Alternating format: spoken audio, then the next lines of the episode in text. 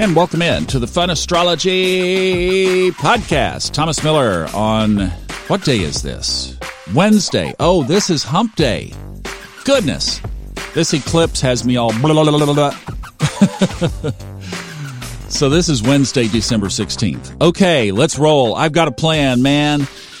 Yeah, that eclipse was amazing. It messed with my electronics like all afternoon. That was there was so much. But I had uh, one of our listeners, Lynn, said that her vision was distorted to the point that she was looking at her cleaning her glasses. You know, it's like uh, that was the eclipse, and then it cleared up. So there was some sizzling going on, and has been this week.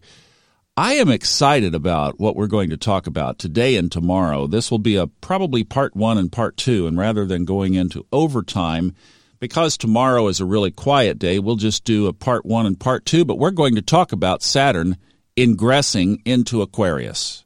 Okay, now here's where the time zone thing comes in because this happens at least in the eastern quadrant of the United States officially tomorrow at like 12:03 in the morning. So I'm kind of saying, okay, let's roll on it today. I have four days of material I'm going to condense into two because this is really significant. I think this is very interesting of what's going to take place. What does all of this mean? And I don't think we've ever really stopped and drilled down on this.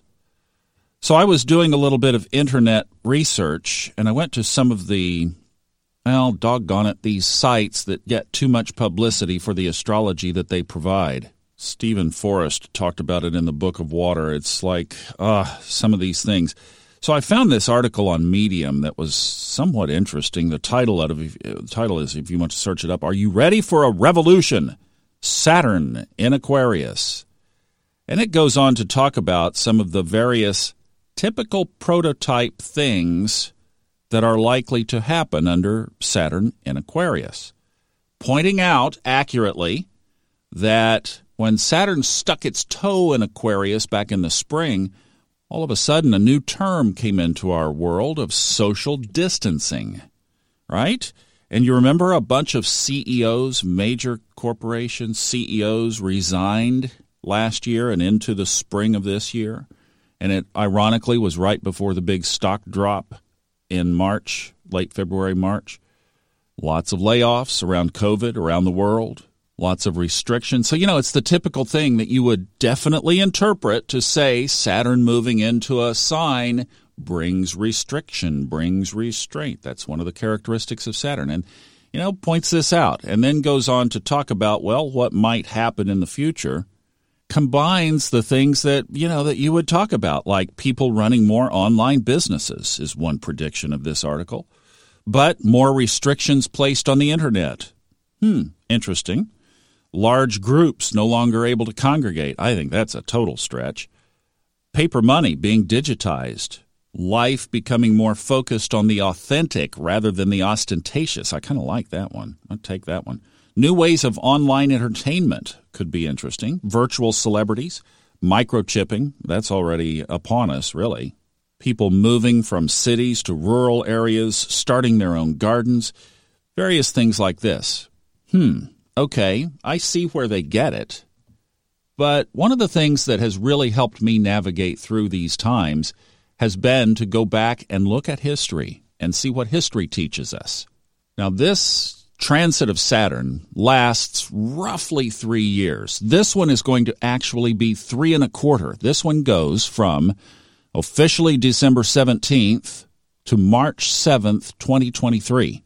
And remember, just about the time that Saturn dances out of Aquarius, Pluto starts to flirt with it.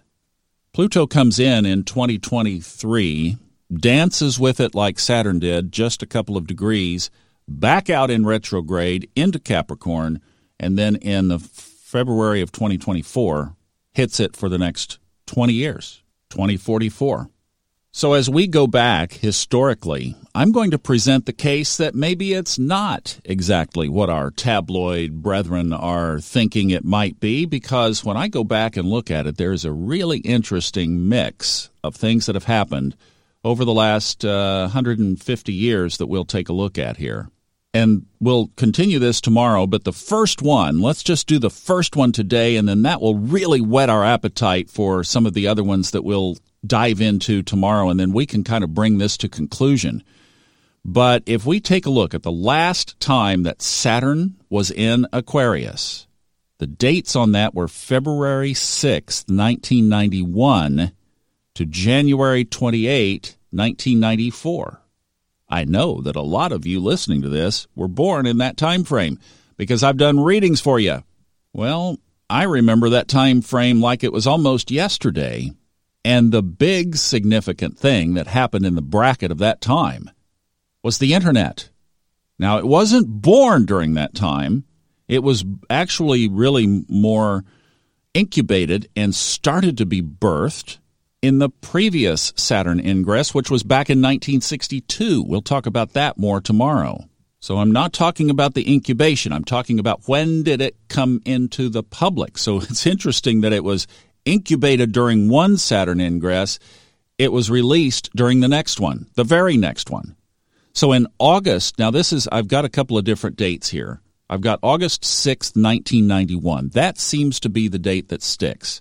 So, about six months after Saturn ingressed, Tim Berners Lee, who was a scientist at CERN, a European organization for nuclear research, developed HTML and released it to the public. 1991. Now, a couple of others attribute the date to April 30th, 1993, but I kind of think maybe that's not as accurate because in 1993, the number of websites around the world, you want to guess? How many websites were around the world in 1993? 600. oh, can you imagine? That's incredible. By October of 95, they didn't even call it the internet at that point. There were just these websites out there with this very antiquated code on it. By 1995, the Federal Networking Council, the FNC, officially named the Internet the Internet. And by 1994, Microsoft had created a web browser for Windows 95. And there were others, of course, that were created during that time. Isn't that amazing how we go back and look at that? Now, listen, this is part one. You don't want to miss tomorrow because we will continue the conversation and we'll go back and look at 1962 and what that Saturn ingress was. And we're going to walk it all the way back to the mid 1800s because you're going to see a theme that is absolutely fascinating. Saturn in Aquarius, starting tonight. Have a good one.